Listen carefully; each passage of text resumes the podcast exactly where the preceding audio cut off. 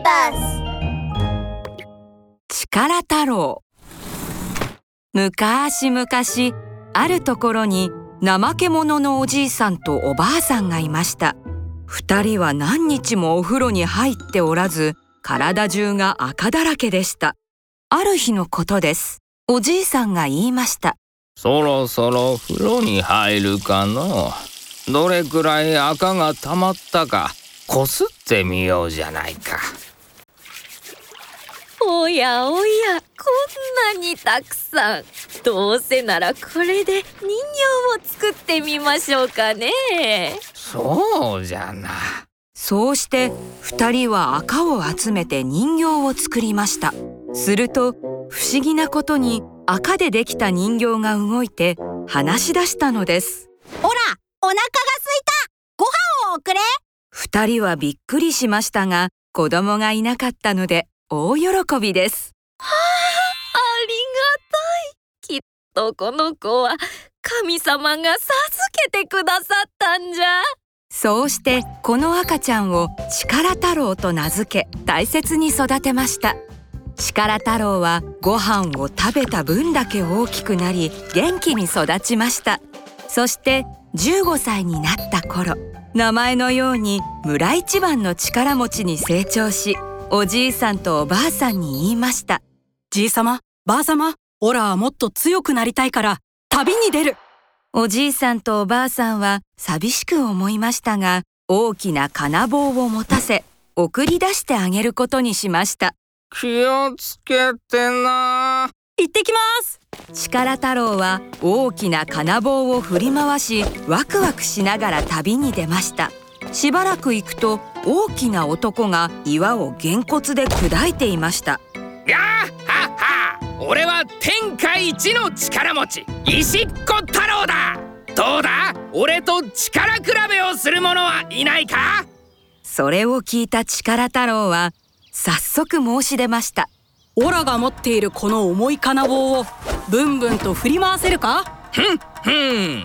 そのくらい簡単だ石っ子太郎は鼻で笑って金棒を手に取りましたがそれはとても重くてどんなに頑張っても振り回せません。ああ俺の負けだ。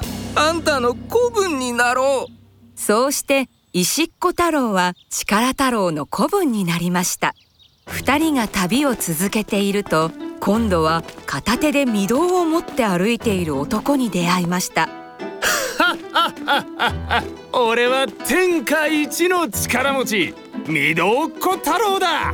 俺と力比べをする者はいないか？力太郎はこの御堂っ子太郎にも力比べを申し出ました。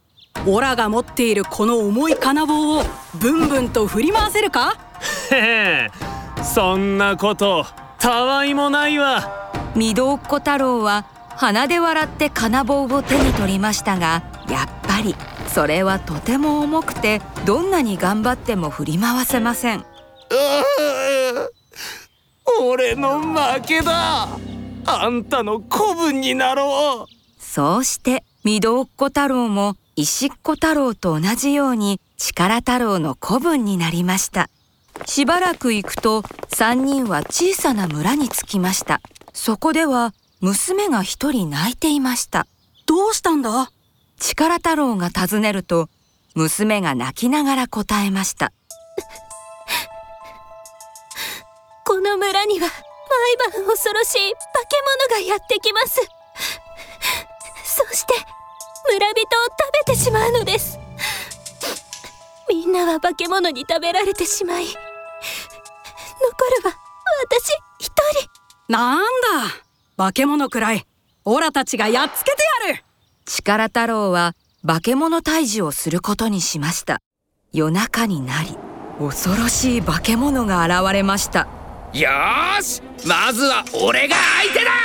そう言って立ち向かったのは石っ子太郎です。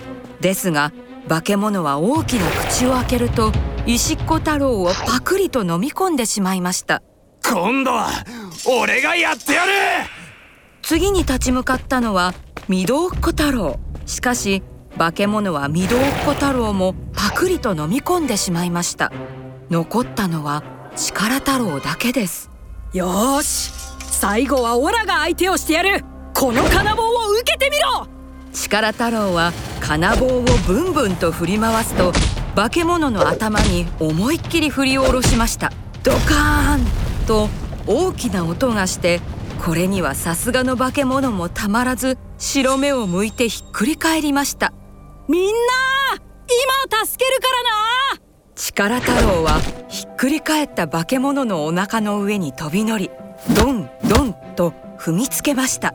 すると化け物の口からこれまで飲み込んだ人たちが次々と出てきたのです。